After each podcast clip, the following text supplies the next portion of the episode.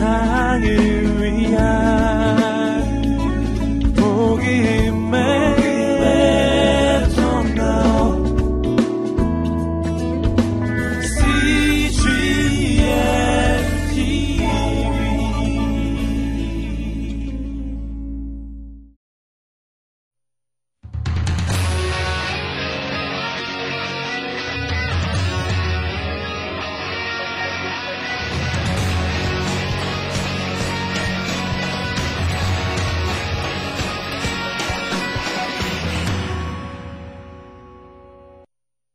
Number seven is the following. You listen to your wife's suggestions and you take them as valid. 7번은 당- 여러분이 아내의 제안들의 귀를 기울이시고 그것들을 타당하고 정당한 것으로 받아들이십시오. Sometimes we as husbands or men tend to discount the suggestion, but one of the things that really helps is before you ever reply, say, let me think about that for a while. 어, 우리가 때로 그 남편들은 아내들의 제안을 별로 이렇게 하찮게 여길 때가 있어요. 그러나 좋은 것은 내가 그러면 당신이 제안한 거 좀 생각해 볼게. 이렇게 얘기하면 좋습니다. Uh, Sometimes this can create a problem because perhaps one individual is one who likes to just make decisions just like that, real quick, real fast, and it's hard for them to be patient for the other person who wants to process. 그런데 이렇게 얘기할 때 문제가 될 수 있어요. 왜냐하면 당장 해결하기 원하는 사람들한테는 그게 문제로 받아들여집니다. I tend to be a processor. I want to think about it and just plod through and figure it out. 저 같은 경우는 프로세스를 오래 한- 해- 하고 이렇게 되새김질해서 잘 이렇게 생각을 해야 되는 스타일이에요. And having been married for just 18 months, we are learning how we are different and learning how to become compatible because no couple, when they marry, are compatible to begin with. 아, 이제 저는 결혼한 지 18개월 됐으니까 서로 대화하는 법을 배워가고요. 서로 이렇게 동등한 방법을 찾아가고 있는데 그 어떠한 부부도 처음부터 서로 이렇게 필적할 만큼 동등한 위치에 서는 것이 쉽지 않습니다. When I've worked with couples in premarital counseling, I look at them and say, You're not compatible. Nobody who marries at the beginning is compatible. 처음에 어, 결혼을 상- 하기, 하기 전에 상담 오는 분들한테 제가 이렇게 얘기합니다. 처음부터 이렇게 잘 이렇게 아구가 맞아 떨어지는 부분은 없다 이렇게 얘기합니다. One of the things you discover is that uh, you are different. And one of the problems that some men I've talked to have said, you know, I just don't understand my wife. 그래서 저는 이렇게 얘기하죠. 제일 처음 발견하게 될 것은 서로 다르다는 것이고 또 남자들은 저에게 와서 도무지 아내가 이해가지 않습니다라고 얘기할 때가 종종 있습니다. But the scripture says in 1 Peter 3 7, live with your wives in an understanding way, and that is one of our challenges to accept her femaleness and the differences that are there. 그러나 베드로전서 3장 17절을 보시면 당신의 아내들을 잘 이해하며 소중히 여기며 살라고 얘기하십니다. 그렇기 때문에 여러분은 그 여자를 아내를 잘 이해하시는 것에 집중하셔야 합니다.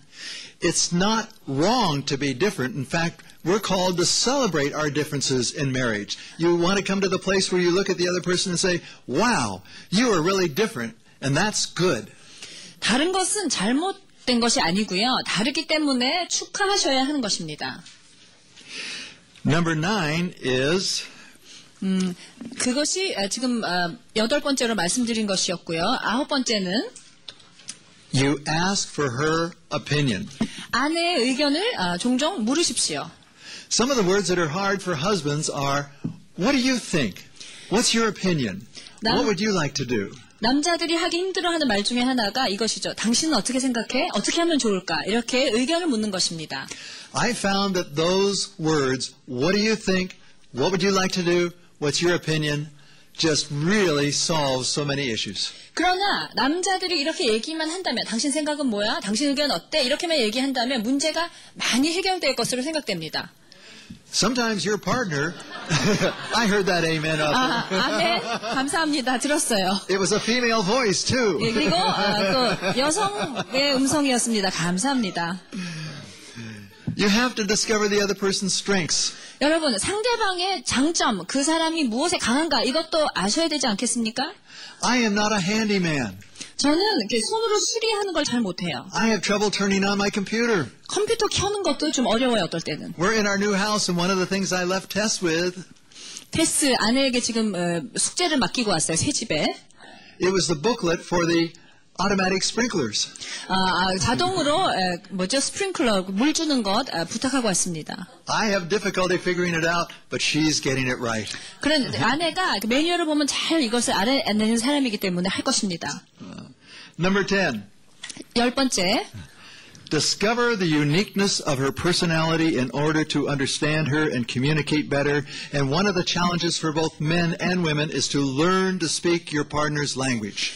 여자를 이해하고 원활한 의사소통을 위해서 고유의, 고유의 특별한 점을 그녀의 성격에서 찾으십시오. 그러나 아, 우리가 많은 경우에 그 어려운 것은 그 사람에게서 어떤 것이 어, 그 사람이 원하는 사랑의 언어를 발견하는 것입니다.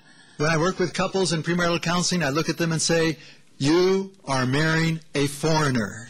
제가 결혼 상담할 때 결혼하기 전에 이렇게 조언을 많이 하죠. 여러분 이제 외국 사람과 결혼한다고 생각하십시오.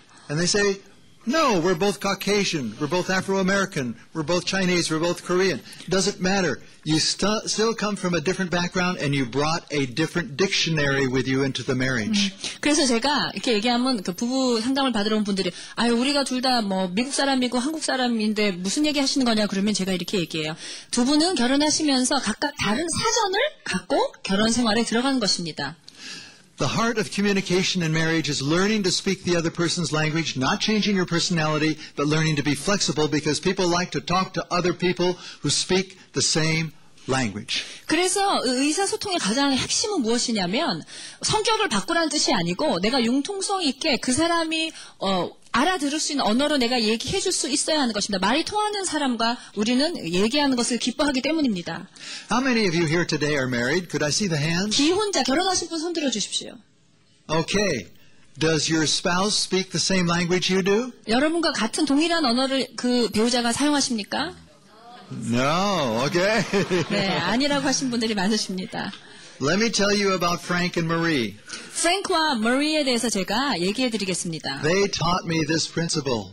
이 두 부부가 저에게 이 원칙을 아, 가르쳐 주었습니다. They were an Italian couple. 이탈리안 커플이었어요. They came for counseling. 상담을 받으러 왔는데 They would sit there and they would start talking. 음, 앉아서 이제 얘기를 시작하면 And they'd get louder 어, 뭐 음색이 이게 소리가 점점 커져요. and louder and louder. 이게 점점 볼륨이 커졌습니다. And they gesture. 그리고 그 동작도 굉장히 커요. 이탈리 사, I'd go, 이탈리아들은 I'd go to say something. 제가 이제 뭐를 이게 얘기해요. And it's like they said, out of the way, Norm, out of the way, Norm. 아, 그러면 아, 마- 마- 상담자인데도 아 좀 그만하라고 내가 얘기했다고 이렇게 내담자들이 합니다. They were ignoring me 저를 무시해요. and would come out of the session and I'd feel rejected. 그러면 상담한 상담자는 좀 기분 나쁘고 And it's not good for the therapist to be rejected. 그런데 이렇게 도와준 테라피스트가 기분 나쁘면 되겠습니까? And they'd look at one another and get in one another's face and yell and everything like this. 이 두 사람 오면 항상 서로한테 소리 지르고 막 이렇게 손으로 이렇게 동작을 하고 그렇게 해요. I should have given their money back. 아, 제가 아마 돈을 돌려줬어야 하진 않나 생각될 때도 있습니다. Third session they came in and I decided I've got to do something different. 그래서 세 번째 이들이 방문했을 때 제가 미리 준비를 했어요. 내가 오늘은 다르게 하리라. They came in and sat down and raised their voice and I Yeah. raised mine. 그래서 이 사람들이 목소리가 커질 때 저도 더 크게 얘기했습니다. They gesture, I gesture. 이 사람들이 몸동작을 해야 할때 저도 질세라 막 큰 동작으로 대처했습니다. And I said, Frank, quiet, quiet, quiet. Marie, you talk to him. Frank, you're going to go ahead and listen. Go. 그래서 제가 아주 저돌적으로 남편 조용히 해! 아내가 이제 얘기해! 이런 식으로 크게 했습니다. And for 45 minutes, back and forth and back and forth. 45분 동안 아주 강렬한 이런 상담을 했습니다. And when they left, Frank took my hand and he pumped my hand. He said, Norm, good session today. Good session. 그래서 그날은 끝나고 가면서 정말 오늘 좋았어요 박사님 이렇게 얘기하고 왔습니다. And they left and went out the door and I was exhausted. 이들이 떠났을 때 저는 완전히 그날 몸이 탈진됐습니다. And my office was in my home, so I went through two soundproof doors. 제가 아, 아, 그 사무실이 집안에 있었기 때문에 그 방음이 된 방에 들어갑니다. And my wife was at the back of the house and she looked around and said, Are you all right? 아내가 밖에서 괜찮아요 여보 이렇게 얘기했습니다. And I said, I'm all right. I'm kind of tired.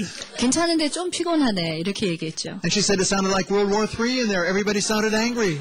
어, 무슨 저기 세계 3차 대전이 일어난 줄 알았다고 왜 이렇게 다 싸우는 것 같았냐고 얘기했습니다. And I said, honey, nobody was angry. They're just excited.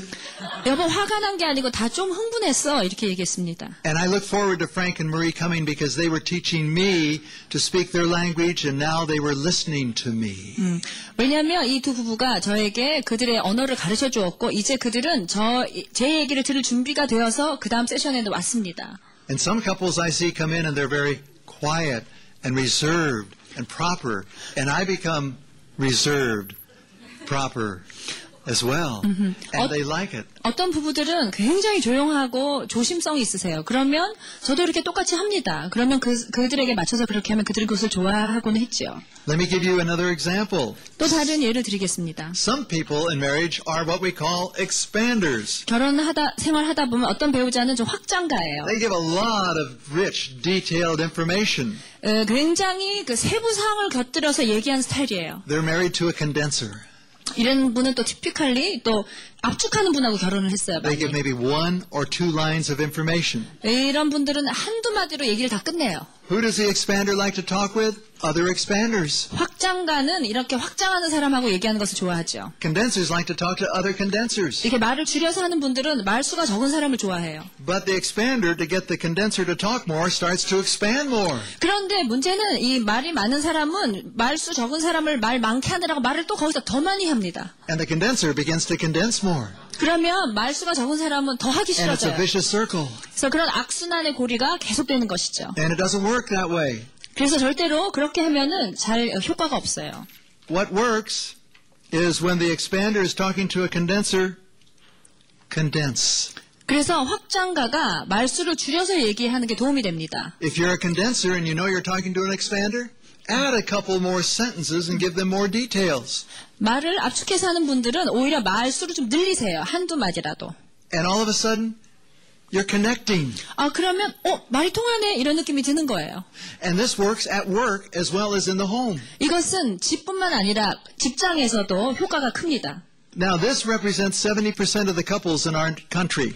미국에서 70% 정도 되는 커플들이 다 이렇게 삽니다. Women tend to be more expanders and men tend to be more condensers. 아내는 주로 확장하고 남편들은 주로 많이 이렇게 압축합니다. And the problem is with us men, sometimes we edit in our head. 그러니까 문제는 남편들이 들으면서 편집을 해요. We think, ah, those details aren't important for her, or she wouldn't be interested in that. 저건 별로 중요하지도 않고 저건 재미도 없는데 저거 왜 얘기하나 이렇게 생각하면서 듣는 거예요.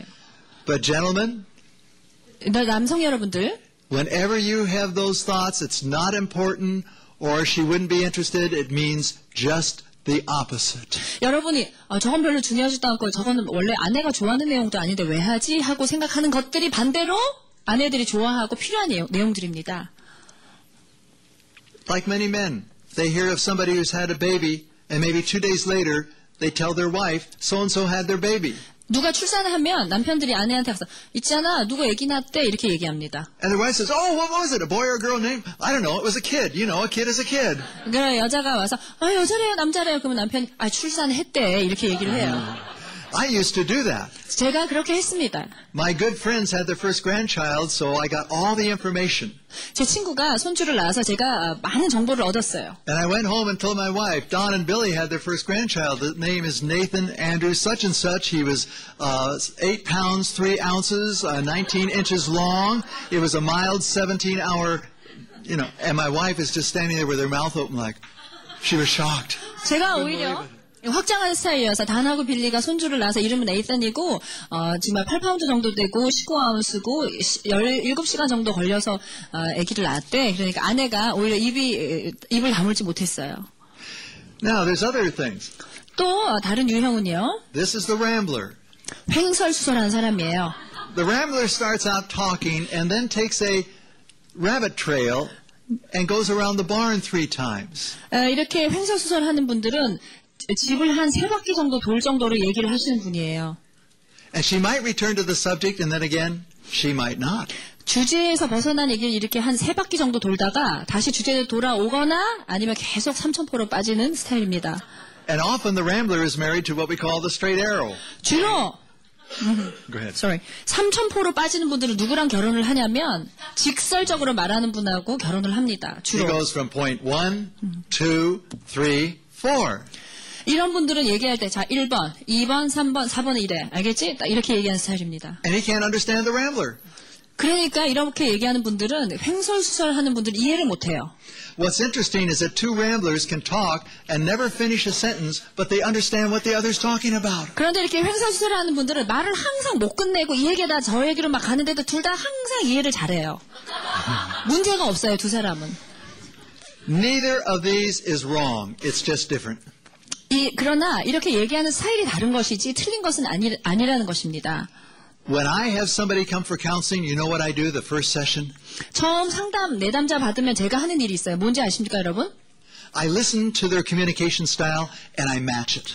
제가 아, 이 사람 말하는 스타일을 들어보고 아, 이런 유형이구나 하고 잡아내는 것입니다. And in the first few minutes, we're connecting because I'm not expecting them to change. I need to do the changing and help them feel comfortable. And that's what we do as we minister to other people. 그래서 사역할 때 중요한 것은 그 사람을 바꾸려고 하지 말고 오히려 들으면서 몇 분 동안 교감을 형성하고 그 사람이 편안하게 느낄 수 있도록 내가 내담 아, 상담한 내가 변하기 위해서 노력하는 시간을 처음 세션에는 보내야 한다는 것입니다. Some of our differences between men and women are found in the 이런 brain. 남녀의 차이, 차이는 우리 뇌에서 나타납니다. Let me see something here. There it is. Okay. Our brains are very, very unique. 우리 뇌는 굉장히 그 독특합니다. The left side of the brain is the thinking part of the brain, of the brain, the linear, the analytical, the explicit, uh, the verbal. The right side of the brain, though, is more of the emotional side, uh, the visual, the holistic, the spatial. Women are stronger on the right side with the emotional part of it And the visual, but men are stronger with the spatial. 그래서 보통 그 좌뇌는 사고를 많이 하는 쪽이라 분석적이고 분명하고 어, 구체적이고요. 우뇌는 정서적이고 여성분들이 강하고 어, 이런 그 특징들이 있고요. 그러나 그 공간적인 것은 남자들이 강합니다. Now, regardless of your experience and what you think, let's establish this. All men have brains. All women have brains. Okay? 여러분의 경험과는 상관없이 이런 거는 정확하게 다 동의하실 수 있을 거예요. 모든 남자, 모든 여자는 뇌를 갖고 있다. Now, they are just different. 그런데 뇌가 조금 다르다. 이렇게 Women 생각하시면 돼요. have 20 to 40% more nerve connectors between the left and the right side of their brain. 여자는 남자보다 20에서 40%더 많은 뇌량을 소유하고 있습니다. You ladies use your brain holistically, and that's one of the reasons that little girls began reading sooner than boys. 여자들이 더 통합적으로 뇌를 사용하기 때문에 어린 여자아이들이 남자아이들보다 책을 빨리 읽는 것입니다. Men have less connectors. They're not as thick as the women. 남자는 연결기가 거의 여자보다 훨씬 적어요. It's like women have a major freeway system between the left and the right side. Men have a single lane dirt road between the left and the right side. 여자는 저- 저- 야- 자네 운해 사이 아주 그 좋은 그 고속도로가 놓인 것이고 왼쪽에 남자는 그 소달구지가 다니는 것 같이 지름길이 하나 있는 거예요. This means that most women are better jugglers. They can do several things at one time. They're multitasked. 여자들은 많은 일을 한꺼번에 수행해낼 수 있는 어, 아주 그 탁월한 자입니다.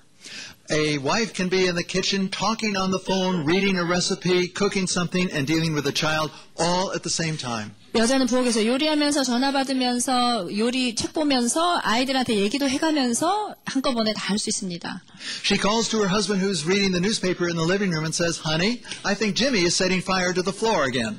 그래서 거실에서 신문을 보고 있는 남편한테 여보 지미가 거실에 또다시 불장난을 하고 있어요라고 얘기합니다. And he stops and says, Yes, he is, and goes back to reading the paper. 그 남편은 어 그렇게 불장난하네 그리고 다시 신문을 읽어요. What we need to realize is that there are major differences between men and women. 그래서 제가 강조하는 거는요 남자하고 여자가 정말 다르다는 것입니다. There's a little portion in our brain called the hippocampus. 어, 우리의 그 뇌의 한 부분이 히포캠퍼스라고 하는 해마라고 하는 부분이 있습니다. In you ladies, it is larger than the man's. 여러분 여자분이 남자보다 이 부분이 더 훨씬 커요 크기가. It has to do with emotions and it has to do with memory. 이거 이 부분이 하는 역할은 정서와 감정과 기억을 다루는 일을 합니다. Women do tend to have a better memory than we men do, especially for emotional experiences. 여자들은 남자들보다 기억력이 뛰어난데요. 특별히 감정에 연루된 어, 경험들을 잘 기억합니다. And one of the things that I have learned is that I, that I say to men is if your wife says that she remembers something and there's emotion connected to it and you're oblivious to it, you can't remember it at all. Just accept the fact it probably happened. 그래서 어, 부인이 기억하는 일, 일에 대해서 남편들이 기억을 못할 때 부인이 그 상황에 있었던 정서들을 감정들을 기억하면 제가 이렇게 권유하죠. 그거는 당신이 기억을 못해도 있었던 일일 것이다. We all have unique personalities. Just as an example, we're going to talk about the extrovert and the introvert. You were born with this bent, with this preference. You're a combination of both, but one is usually stronger than the other. 그래서 다 독특한 성격을 갖고 계시고 외향적이고 내성적인 성격 섞여 있기도 하고 어, 어느 한쪽이 강한 그런 경향을 보일 때가 있습니다. The extrovert gets energy from being around people. They love people, they love to connect, and they're out there meeting with many of them. 외향적인 분들은 사람들을 많이 만날 때 에너지가 생기는 분입니다. Extroverts like to talk. They don't know what they're going to say until they hear themselves say it. 그 외향적인 사람들은 말을 해서 프로세스가 되고 어, 말을 하고 다른 사람들하고 뭔가 접촉이 있을 때 내 생각이 정리되는 그런 스타일입니다. Extro- extroverts have a lot of friends. An extrovert child will say they want a birthday party and they want all 30 of their friends to come. 외향적인 사람들은 친구도 많고 생일 잔치를 할 때도 한 30명을 초대하고 싶어 합니다. Extroverts get energy from being with people. They love that. 외향적인 사람들은 사람들이 많을 때 에너지를 얻고 그것을 아주 좋아합니다. Extroverts aren't always the best listeners because they like to talk. They like to engage with other individuals. 외향적인 사람들은 잘 듣는 걸 못해요. 왜냐하면 자신들이 얘기를 주도하고 얘기하는 것을 좋아하기 때문에 그렇습니다.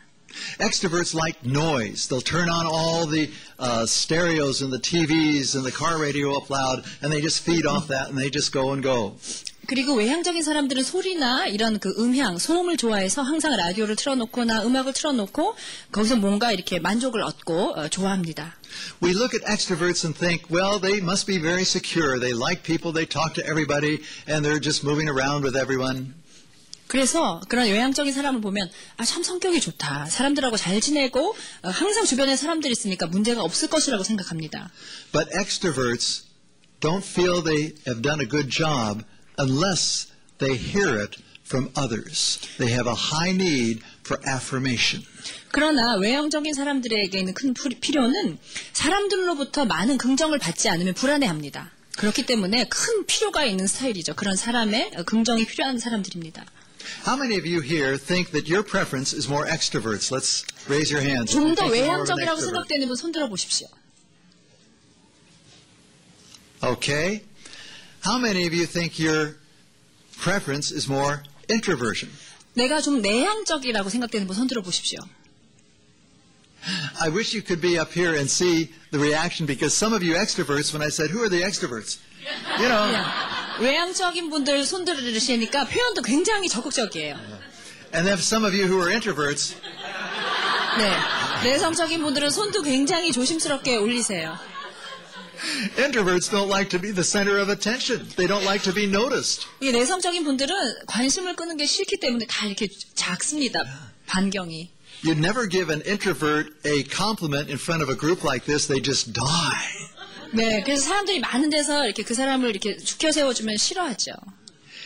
With introverts, they get their energy from being quiet, from being alone. They go out All day at work and they get home and they have to hide for an hour just to get recharged. 그래서 내성적인 분들은 퇴근하면 혼자 한 시간이라도 있으면서 다시 그 충전이 되십니다. Extroverts have to talk to think. Introverts have to think to talk. 외향적인 분들은 얘기를 해야 생각이 정리되고 내성적인 분들은 생각을 하셔야 생각이 정리됩니다. If you go to an introvert and say, I have a question, what do you think about this? 그래서 내성적인 사람한테 가서 어떻게 생각하냐고 얘기하라고 하면 That's pressure to them. They probably have a brain warp at that time. They can't think because you're putting pressure on them. 그렇게 하면 그걸 압박으로 받아들이기 때문에 생각을 더 할 수가 없습니다. The best way to ask a question of an introvert is to say, Here's a question, and I'm interested in your response. Why don't you think about it, and when you're ready, let me know.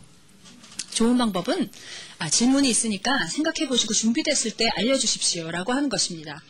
And by doing that, you are honoring their uniqueness. You're respecting their unique way that God has created them. 그렇게 할 때 하나님이 이 사람을 굉장히 특별하게 창조하신 것을 존중하는 것이고 어, 귀하게 여기는 것이죠.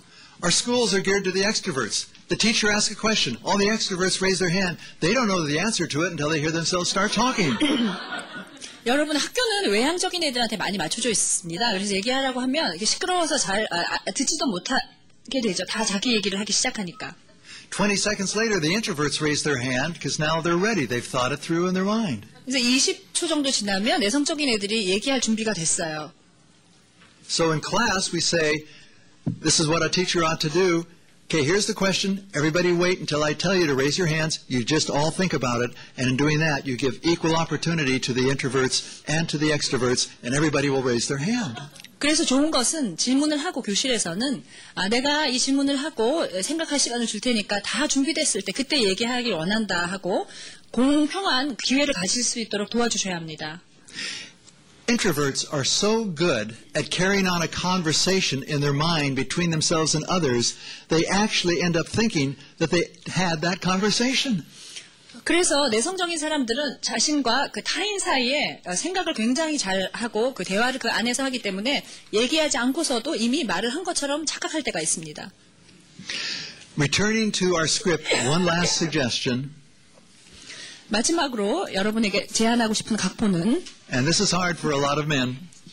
You ask what TV show or movie she would like to watch, or you say, Would you like control of the remote? 남자들이 참 하기 싫어하는 것인데 아, 아내가 보고 싶어하는 TV쇼나 영화를 보라고 리모컨 컨트롤을 건네주는 것입니다. For some men, giving up the remote is the hardest thing in the world. It's like they have a, a rubber band on it, they want to pull it back. 남자들은 마치 리모컨에 고무줄이 담긴 것처럼 다시 뺏고 싶어 하죠. 리모컨을 너무너무 사랑하기 때문입니다. Now, we've been talking about the men. Let's talk about you ladies. 이제 여성들에 대해서 제가 아, 도전하기 원합니다. Wives, submit to your husband as to the Lord and respect your husband. Now, circle that word, respect. 여러분 존경이란 단어를 아, 동그라미를 크게 치십시오. How can a wife respect her husband? Respecting your husband can mean the following. 아내가 어떻게 남편을 존경할 수 있습니까? 아, 존경하는 것은 다음을 의미합니다. You express faith in his decision and ability. In other words, you verbalize that. That is so important for a man to hear. 남편의 결정과 능력에 대해서 여러분이 그 말로 그 믿음을 표현하는 것입니다. Secondly, 두 번째로 you give him notes. Men respond better to the written word. You give him notes that you value who he is as a person and sometimes for his work. 그래서 여러분이 그 적은 것에 남편들이 반응을 더 잘할 때가 있기 때문에 남편이 어떤 사람인지 그가 하는 일에 대해서 격려하는 글을 써주시기 바랍니다.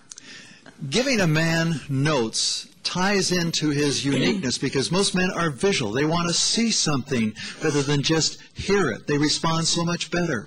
남자들은 시각적이기 때문에 여러분께서 이렇게 메모하실 때 도움이 됩니다.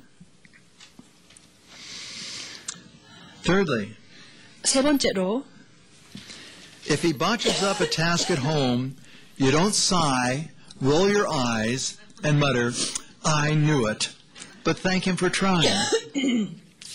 남편이 아, 집안일을 돕다가 망쳤을 때 한숨 쉬거나 눈을 굴리거나 그럴 줄 알, 알았다고 투덜대지 마시기 바랍니다. 감사하십시오. Number four, you do make positive suggestions without demanding an immediate answer. Ask him to reflect for a while. Because most men like to process it, they like to think about it, and sometimes they like to turn it into their own idea. 제안을 하되 당장 대답을 요구하지 마시고요. 남편의 생각으로 바꿔서 다시 어, 여러분에게 응답하도록 시간을 주십시오. Is listen to his upsets and don't take his anger personally. 다섯 번째로 속상해하는 걸 들어주시고요.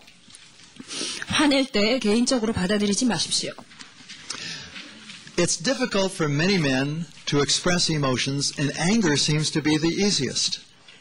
남자들은 감정을 표출하는 것이 어렵고 그럴 때 화를 내는 것이 가장 그 편합니다. Now, remember this about anger, not necessarily about a man, but for all of us. Anger usually comes from one of three causes. 여러분 분노는 세 가지 이유에서 시작되는 것을 기억하십시오. Anger is a secondary emotion. 분노는 2차적인 감정입니다.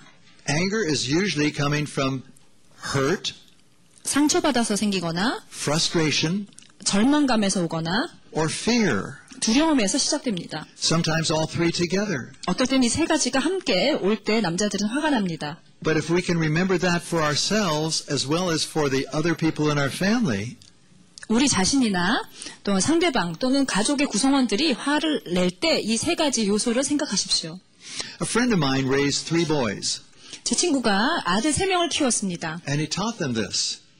이것을 아들들에게 가르쳤습니다. They'd come to him and say, Dad, I am frustrated angry, or Dad, I am hurt angry. 그래서 그 아들들이 아버지에게 했어야 되는 것은 그냥 단순히 화가 났다고 얘기하지 않고 아빠 내가 두려워서 화가 나요. 아빠 내가 좌절해서 화가 나요. 아빠 내가 마음이 상해서 화가 나요. 이렇게 얘기하도록 가르침을 받았습니다. And then my friend would say to them, Well, tell me about your hurt. Tell me about your frustration. And they'd get down to the cause or to the source and really get it resolved. 그러면 그 아버지가 아들들에게 그러면 너의 분노에 대해, 아, 너의 두려움에 대해서, 너의 상처에 대해서 얘기하라고 하고 그럴 때 그 문제의 뿌리를 해결할 수 있었습니다. So it's important to let the person vent. Because by venting, it can diminish the upset. 그래서 표현하시게 하면 속상한 것이 감소되기 때문에 이것을 표출하도록 격려하십시오. Another suggestion is you encourage your husband in areas where he doesn't feel secure and let him know you'll stand behind him. 아, 남편이 자신 없어하는 영역들을 격려하시고요. 여러분이 든든하게 후원하고 있음을 알게 하십시오. You know, it's hard for many of us men to admit that there's something that's difficult for us to do or we can't do it. 남자들은 자신이 없다고 어, 인정하는 것, 내가 할 수 없다고 인정하는 것을 힘들어합니다. I remember many years ago, I was hesitant to try to fix anything with the plumbing. 제가 아, 집에서 그 뭐가 막혔을 때 이것을 그 수선하는 것을 굉장히 그 어, 망설였습니다. And I would postpone and postpone and postpone. 계속 미뤘어요. 뭐가 막혀 있었는데 배관하는 것이 자신이 없었습니다. And finally, I said, the reason I don't want to try it is I'm afraid I'm going to make it worse. 제가 그래서 이렇게 얘기했죠. 사실은 걱정이 돼서 겁나서 못하는 것인데 아, 이렇게 미루는 것이 더 상황을 악화되게 하는구나. And my wife said, well, thank you for letting me know. I thought you were just procrastinating. 그러니까 아내가 이렇게 얘기했습니다. 당신이 하기 싫어서 미루는 줄 알았는데 알려줘서 참 고맙다고 얘기했습니다. When he makes a decision that you're not in favor of, listen. 여러분이 어, 별로 이렇게 탐탁치 않아 하는 결정을 내릴 때에도 잘 들어주십시오. Talk about his positive strengths in front of the children. Praise him at least once a day. 남편의 긍정적인 면에 대해서 얘기하시고 적어도 하루에 한 번은 그를 칭찬하십시오. If he's an extrovert, praise him several times during the day. 남편이 외향적이면 하루에 한 서너 번 칭찬하십시오. None of us like to feel taken for granted. 우리 누구도 당연하게 여김 받는 거 원치 않습니다. Discover the uniqueness of his personality in order to understand him and communicate better with him. This is the other side of it, and we talked about that as we talked about how a husband could respond. 음, 아내에 대한 것처럼 남편 고유의 특성을 그 성격에서 잘 찾아보시고 그래서 그를 더 이해하시고 에, 의사소통을 잘 하시기 바랍니다. Suggest alternatives or other solutions as possibilities and not as absolute challenges. If you say, no, this is the only way to do it, 여러분이 어떤 문제를 제안할 때 이렇게만 꼭 해야 된다고 하면은 안 되고요. 가- 또 다른 가능성으로 제안하시기 바랍니다. But if you say, had you thought about this as a possibility, or had you considered this as an alternative, and you do it in a more tentative way, there's a much better response for many men. 그래서 잠정적으로 얘기할 때, 절대적이지 않은 잠정적인 제안으로 얘기할 때, 아, 이것도 한번 고려해 보시겠어요? 이런 생각은 어떻습니까? 라고 얘기할 때, 남자들은 더 마음을 아, 연다는 것입니다. Accept his maleness and celebrate the differences that come from this. Men are unique, just like women are unique, and it's our task to discover who we are and say, that is good. 남성이 다른 것을 인정하고 남성임에서 생기는 차이점을 경축하시고 아 그게 참 다른 것이 좋구나라고 아, 인정하시기 바랍니다. Marriage is built by focusing on strengths. 결혼은요 강한 장점에 집중함으로써 세워져 갑니다. When couples come in for marriage counseling, often what they want to do is immediately talk about what's not working, what's wrong, what's not good. 보통 상담을 하러 오면 문제점이나 해결하고 싶은 것들을 끊임없이 어, 어, 배우자들이 와서 얘기하고 도움을 받기 원합니다. Over the years, I think I've probably frustrated some of the couples because I would say, I'd like each of you to take three minutes and tell me about your problems and what isn't working. What isn't working? What isn't working. Uh-huh. 그래서 어, 제가 사람들한테 얘기하죠. 많이 좀 힘들 수도 있었겠지만 3분 동안 문제에 대해서 얘기하라고 부부들에게 어, 제가 주문을 합니다. After they do this, then I say, now tell me what is working. Tell me what you appreciate about your partner.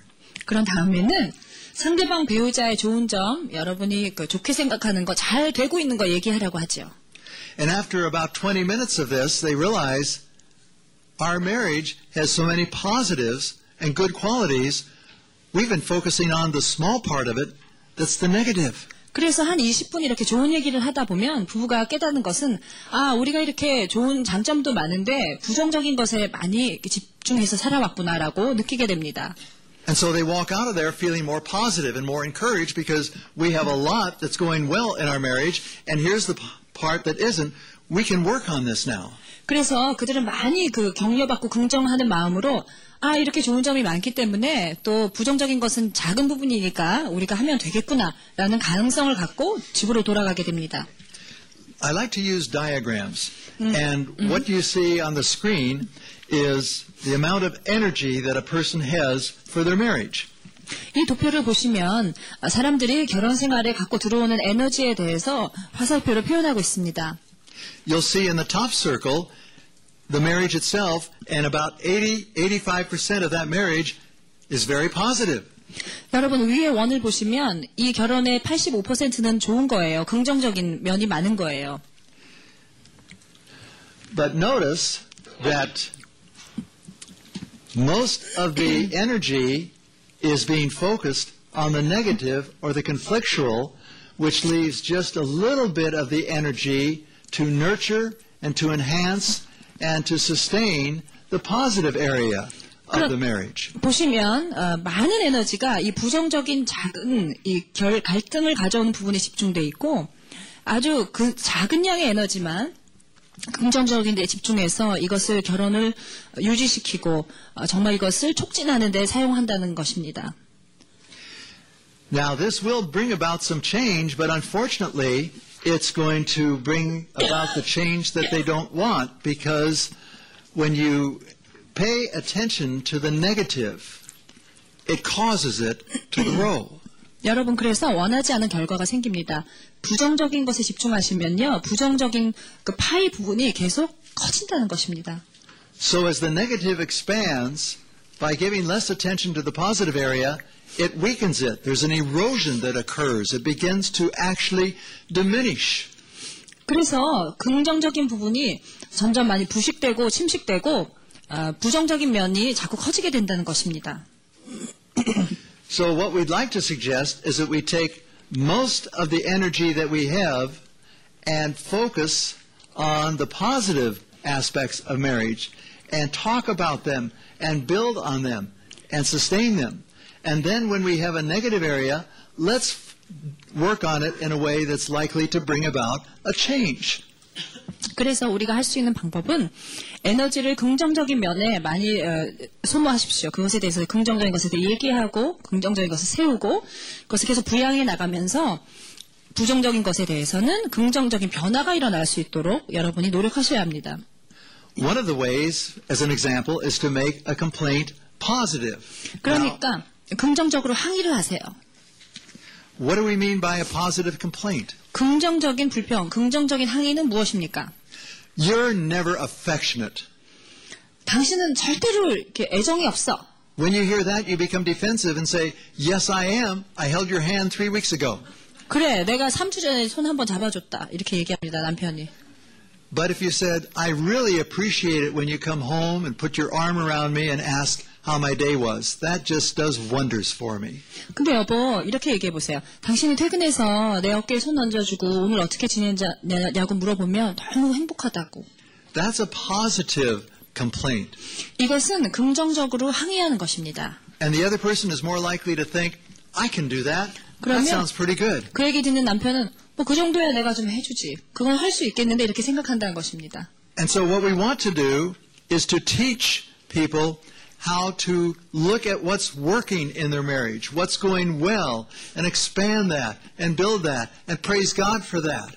그래서 제가 드리고 싶은 말씀은 지금 잘하고 있는 거 있잖아요. 그것을 집중하셔서 그것을 칭찬하시고 아, 그것을 인해서 하나님께 감사하시고 찬양하십시오. 그래서 이 부분이 더 확대되도록 노력하십시오.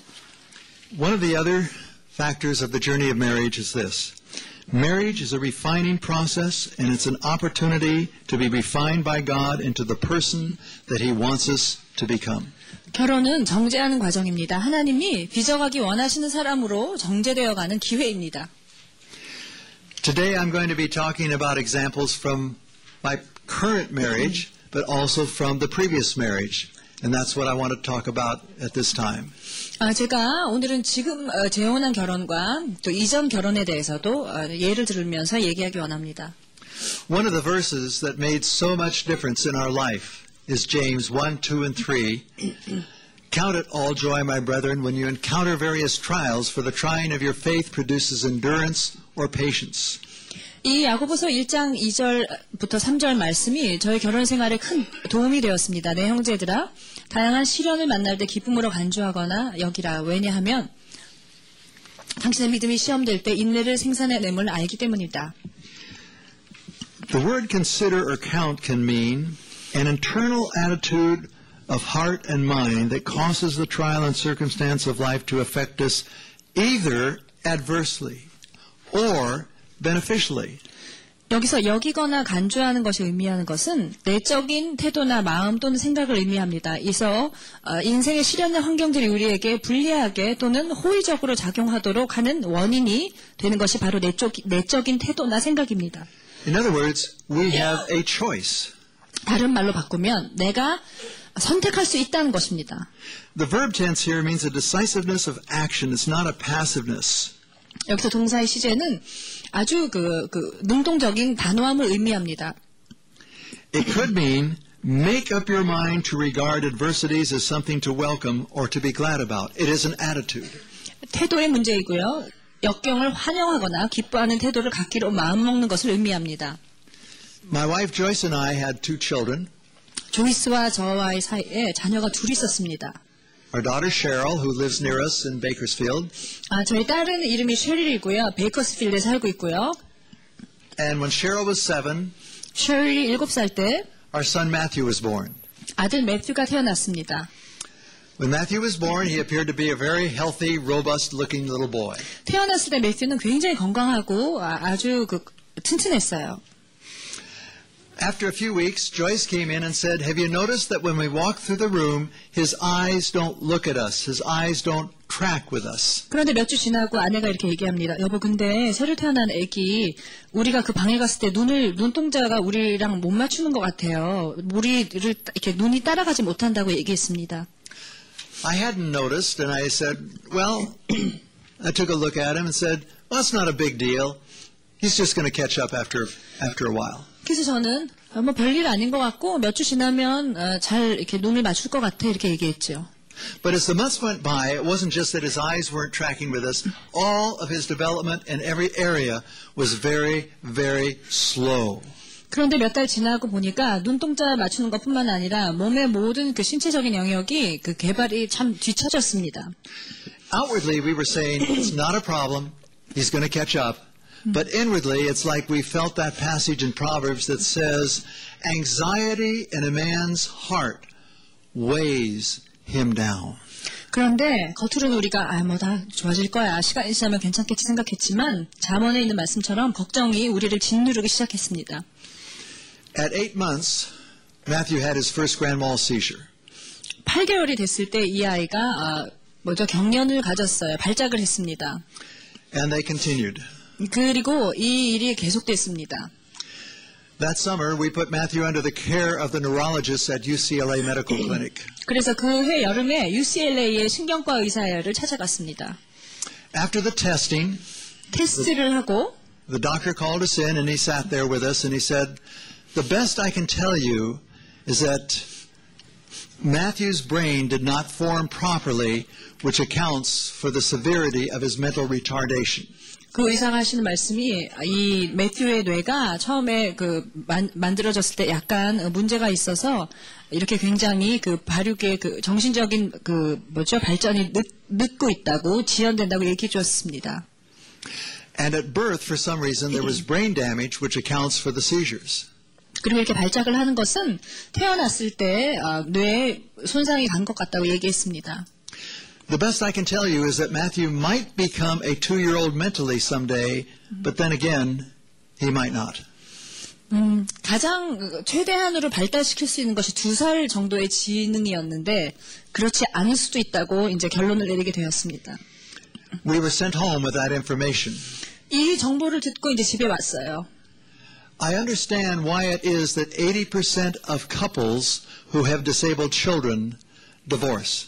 제가 한 80% 되는 부부들이 이렇게 장애가 있는 아이들을 둔 경우에 이혼을 하는 이유를 알게 되었어요. There is tremendous pressure and exhaustion.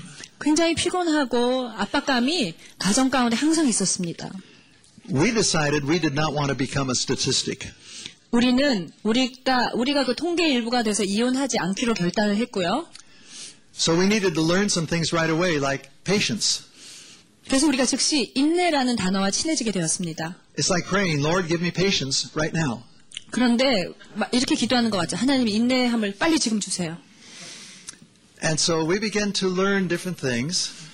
많은 여러 상황들을 거치면서 We learned to thank God for little steps. 하나님께 작은 일들 때문에 감사하기 시작했습니다. When Matthew, at two and a half, finally reached out for the first time and grasped an object, we didn't take it for granted. We thank God because that was a sign of progress. 얘가 두 살 반이 되었을 때 처음으로 처음으로 힘있게 어떤 물건을 잡았어요. 그때 정말 하나님한테 감사했습니다. 당연하게 여길 수 없었습니다. We prayed for Matthew to walk for three and a half years, 매스가 걷도록 계속 기도했습니다. 3년 반 동안. And we were all within six feet of him when Matthew took his first steps. 매스가 처음으로 걸었을 때 우리가 아직 아주 가까이에서 이 아이를 축복해 주었습니다. We didn't take that for granted, 그때도 우리는 그것을 당연히 걷는 것이라고 여길 수 없었습니다. although I said something very spiritually profound. 그러나- Wow, isn't that great? 물론 제가 아, 굉장하지 않아라고 영적으로 굉장히 통찰력 있는 말을 한 것 같지만 And my wife said something similar. 아내도 이런 얘기 비슷한 얘기를 했습니다. But our daughter said, Why don't we stop right now and thank God for answering this prayer? 그런데 우리 딸이 이렇게 얘기했습니다. 하- 아빠, 우리 멈추고 지금 하나님한테 감사 기도를 하자고 했습니다. I am indebted to my son Matthew for changing my life. 매튜가 제 인생을 바꾸어 주었기 때문에 그 아이에게 참 감사합니다. I was like most men, I was raised emotionally handicapped. 저는 대부분의 남자처럼 정서적으로는 좀 이렇게 불능한, 이렇게 장애가 있는 사람으로 살았던 것 같습니다. I didn't share feelings. 제 감정을 잘 나누지 못했습니다. I didn't cry. 울지도 않았습니다. I do both now. 그러나 지금은 얘기도 하고 울기도 합니다. And I never apologize for my tears because they're a gift from God. 그리고 눈물 날 때 사과하지 않습니다. 왜냐하면 하나님이 주신 선물이기 때문입니다. Matthew taught me something else. 또 매튜는 저에게 다른 것을 가르쳐 주었습니다. He had a few words, but we don't know if there was any meaning to the words. 몇 마디 하지 않았지만 그 뜻을 또 알 수가 없는 말을 애가 했어요. We had to listen to him with our eyes. 그래서 매튜가 얘기하면 우리는 귀로 듣지 않고 눈으로 들었습니다. And that changed my counseling because I took that ability into the counseling office and I began to hear what counselees couldn't put into words. 그래서 상담할 때는 내담자가 말로 표현할 수 없는 것들을 제가 눈으로 읽어내는 훈련을 매튜를 통해서 받았던 것입니다. And it was Matthew who brought about these changes. 매튜가 바로 이러한 변화를 제 안에 시작했습니다. When Matthew was eight, we, d- we were wondering what is best for Matthew, what is 매튜가 best for us. 여덟 살이 됐을 때 매튜 자신에게나 우리 가족에게 어떤 게 가장 좋은 방법일까를 고민했습니다. My wife was physically exhausted because we had a 65 pound infant who wasn't toilet trained or couldn't feed himself.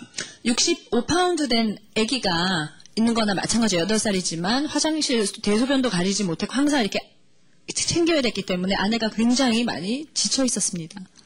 We felt led to place Matthew in a facility from a Christian perspective, one that would take him far beyond what we could ever do and one that would help with our regular family. 그래서 아, 기독교 기관에서 이런 아이들을 돌봐준 데를 알게 돼서 가정에서 할 수 있는 것 이상으로 이 아이가 정말 도움을 잘 받을 수 있도록 또 정상적인 가정 생활도 하기 위해서 아, 그런 곳으로 보낼 결정을 하게 되었습니다. And God led us to Salem Christian Home in Ontario, California. 그래서 캘리포니아 온타리오에 있는 세일럼 크리스천 홈에 보내게 되었습니다. He was accepted 그곳에서 매튜가 받아들여졌고요. and we went through eight months of delays. 아, 그런데 한 8개월을 또 기다려야 했습니다. One delay after another, and we felt like we were on an emotional roller coaster. 계속 지연되니까 또 감정적으로 또 롤러코스터를 탄 것 같았습니다. We began to wonder if we had read God wrong. Was He 그러니까. leading us or not? 어, 하나님 음성을 잘못 들었나 봐요. 하나님이 다른 곳으로 어, 이곳으로 보내는 걸 원치 않으시나 봐요. 이런 고민을 하게 됐습니다. But we took Matthew there when he was 11, 그래서 매튜가 11살 때 그 기관을 데려갔습니다. put his clothes away, hugged him, and said goodbye, and we couldn't see him for six weeks. 어, 그 아이를 보내고 옷도 다 챙겨 보내고 그 다음 6주간은 그 아이를 볼 수가 없었어요. We had such peace about leaving him that we began to feel guilty about that. 이 아이를 떠나보내고 오는데 너무 마음에 평강이 있어서 그 죄책감이 생겼습니다. Until we realized that God had allowed us to go through this upheaval ahead of time so that we had calmness. 그러나 돌이켜 봤을 때 이렇게 8개월 지연되면서 마음에 많은 요동을 이미 겪게 하셨기 때문에 얘를 떠나보냈을 때는 마음이 정리가 다 돼 있었습니다. See, God had prepared us for relinquishing him to the home just as he prepared us for Matthew's coming. 음, 하나님은 아, 매스가 집으로 처음에 왔을 때나 그 기관으로 갈 때나 항상 우리 마음을 준비시켰 먼저 준비시켰습니다. One of the lessons that we learned is this that's applicable to every person out here today. That when you go through a difficult time, God has either prepared you for it in advance or he will give you the strength that you need at that moment. 여러분 모두가 적용, 적응하실 수, 있- 적용하실 수 있는 것은 어려운 시간이 왔을 때 무엇인가 어떤 일을 위해서 준비하신 것일 수도 있고 또 여러분이 그것을 경험하실 때는 하나님이 넉넉하게 이길 힘을 주신다는 것입니다. God prepared us for six years for Matthew's coming, and we didn't know it. 하나님이 돌이켜 보니까 매튜가 오기 전에 6년 동안 저희를 준비해 놓으셨던 것 같아요. During that time, my wife and I had the most significant conversation of our entire married life, and it lasted less than 30 seconds. 그때 제 아내와 저는 결혼 전 아, 부에서 가장 중요한 대화를 했는데요. 30초도 걸리지 않는 대화였어요. 그것이 무엇인지 아십니까? I don't remember who said it, but one of us said, Isn't it interesting we're learning so much about retarded children? Could God be preparing and equipping us For something that will occur later in our life? 지금 둘 중에 누군지는 모르겠는데요. 참 이상하지 않아요? 왜 하필이면 하나님이 이렇게 정신이 그 지체가 있는 애들을 위해서 공부하게 하실까요? 어쩌면 미래의 이 일을 가지고 우리를 사용하실지도 모르겠어요. 이런 얘기를 우리가 한 것 같아요. A year later, 1년 후에 Matthew was born. 매튜가 태어난 것입니다. The word Matthew means God's gift or gift from God, 매튜의 뜻은요, 하나님의 선물이란 뜻입니다. and he truly was. 정말 주님의 선물이었습니다. When Matthew went to the home and he came home every month, we saw his growth. We saw his development. 매튜가 기관에 가고요. 한 달에 한 번씩 저희 집에 왔는데 볼 때마다 굉장히 발전하는 것을 보았습니다. We were afraid that he might forget us, but he didn't forget us. 아이고 엄마 아빠를 잊어버리면 어떡하나 걱정했는데 그런 일은 없었고요. He learned how to feed himself finally. 이제 혼자 스스로 밥 먹는 법을 배웠어요. Three bites out of five would hit the mouth, and the other two bites hit the floor, and the two dogs were sitting there waiting for Matthew. 다섯 번 뜨면 세 번은 입으로 들어가고 두 번은 밖으로 떨어졌는데 강아지들이 굉장히 기뻐했습니다. In 1990, when Matthew was 22, 1990년도가 됐을 때 매튜가 22살이었습니다. we moved into a new arena with him. 그 아이와 그 새로운 여- 어, 곳으로 이제 새로운 그 뭐죠 영역으로 이제 들어가게 됐습니다. Matthew developed reflux esophagitis. 어, 계속 그 식도에서 역류가 일어나는 상황이 매튜에게 벌어졌습니다. He would regurgitate his food, and he lost 10% of his body weight in a month. 한 달 안에 몸무게가 10%가 줄어들었습니다. 음식이 자꾸 나왔으니까요. The medication wouldn't work, so he went in for surgery in March of 1990.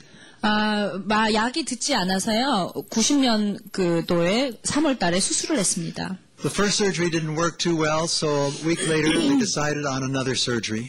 첫 번째 수술이 성공적이지 않아서 다음 주에 수술을 한번 더 했습니다. And this time Matthew went into ICU. He had eight tubes in him, and he was on a ventilator. 얘가 그 주- 그때는 중환자실에 들어가서 튜브가 몸에 8개 꽂혔고 그 벤, 벤틸레이터에 그 의지해서 생활을 할 수밖에 없었습니다. So for a week we waited, 일주일을 저희 부부가 기다렸고요. and on the Ides of March, March 15th, 음, 그리고 어, 3월 15일 날 we called the hospital and we heard the words, "You need to be here right away." 전화를 병원에 했더니 지금 당장 오세요라는 연락을 주었습니다. When we arrived and walked into the room, the doctor looked at us and said, Matthew's heart and lungs will fail in the next hour. 그러니까 의사 선생님께서 매스의 심장과 폐가 어, 한 시간 있다가 멈출 거라고 얘기했습니다. And there was that heavy, heavy sense of loss, coupled with a sense of joy because loss or grief and joy are not opposites, they're intermingled together.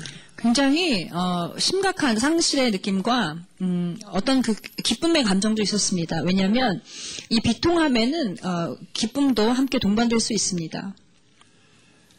And the joy was there when my wife turned to the doctor and said, You mean today Matthew will be in the presence of Jesus? And the doctor said, Yes. 기쁨은 왜 갖게 됐냐면 아내가 의사에게 그러면 매튜가 오늘 주님 앞으로 갈 수 있냐고 얘기했을 때 의사가 그렇다고 얘기한 것입니다. He said, Today is that day. 의사 선생님께서 오늘이 바로 예수님을 만나러 가는 날입니다. 라고 하셨습니다. And I watched the monitors begin to diminish.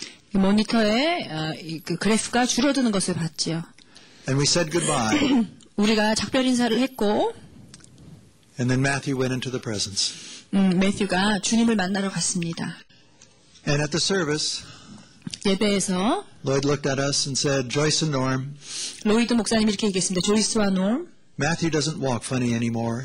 매튜는 이제 더 이상 웃기게 걷지 And he 않아요. doesn't have just a few words. 그리고 말수가 그렇게 적지 않아요. He's received his healing. 매튜가 회복되고 치유됐어요. No matter what tragedy you go through, 여- 두, 분- 두 분이 어떤 그 비, 비극 스러운 슬픈 시간을 지내, 지내 보낸다고 할지라도 it is never wasted because God redeems every tragic event. 그 비극은 주님께서 어, 구속하시기 때문에 낭비된 구- 어, 슬픔이 아니라고 얘기해 주셨습니다. 60% of the people I work with have lost children.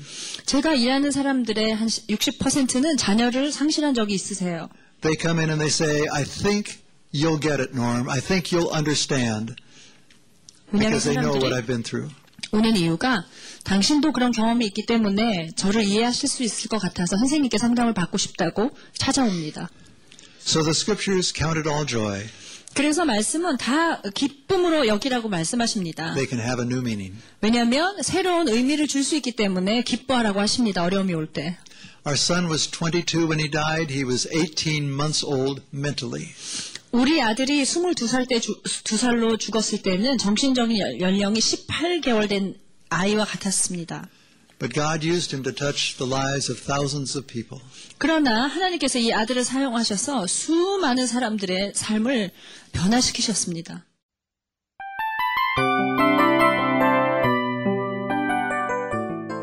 이 프로그램은 청취자 여러분의 소중한 후원으로 제작됩니다.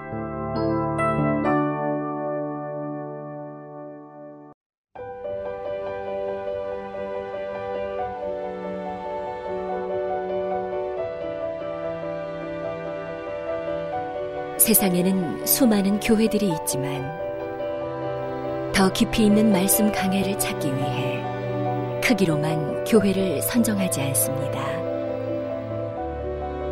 보다 좋은 영적 콘텐츠를 더 많이 나누기 위해 방송비를 받지 않습니다. 1년 365일 복음만 전하고 싶어서 우리는 광고를 하지 않습니다. 온누리의 복음을 땅끝까지 CGN TV와 함께 땅끝 성교사가 되주세요.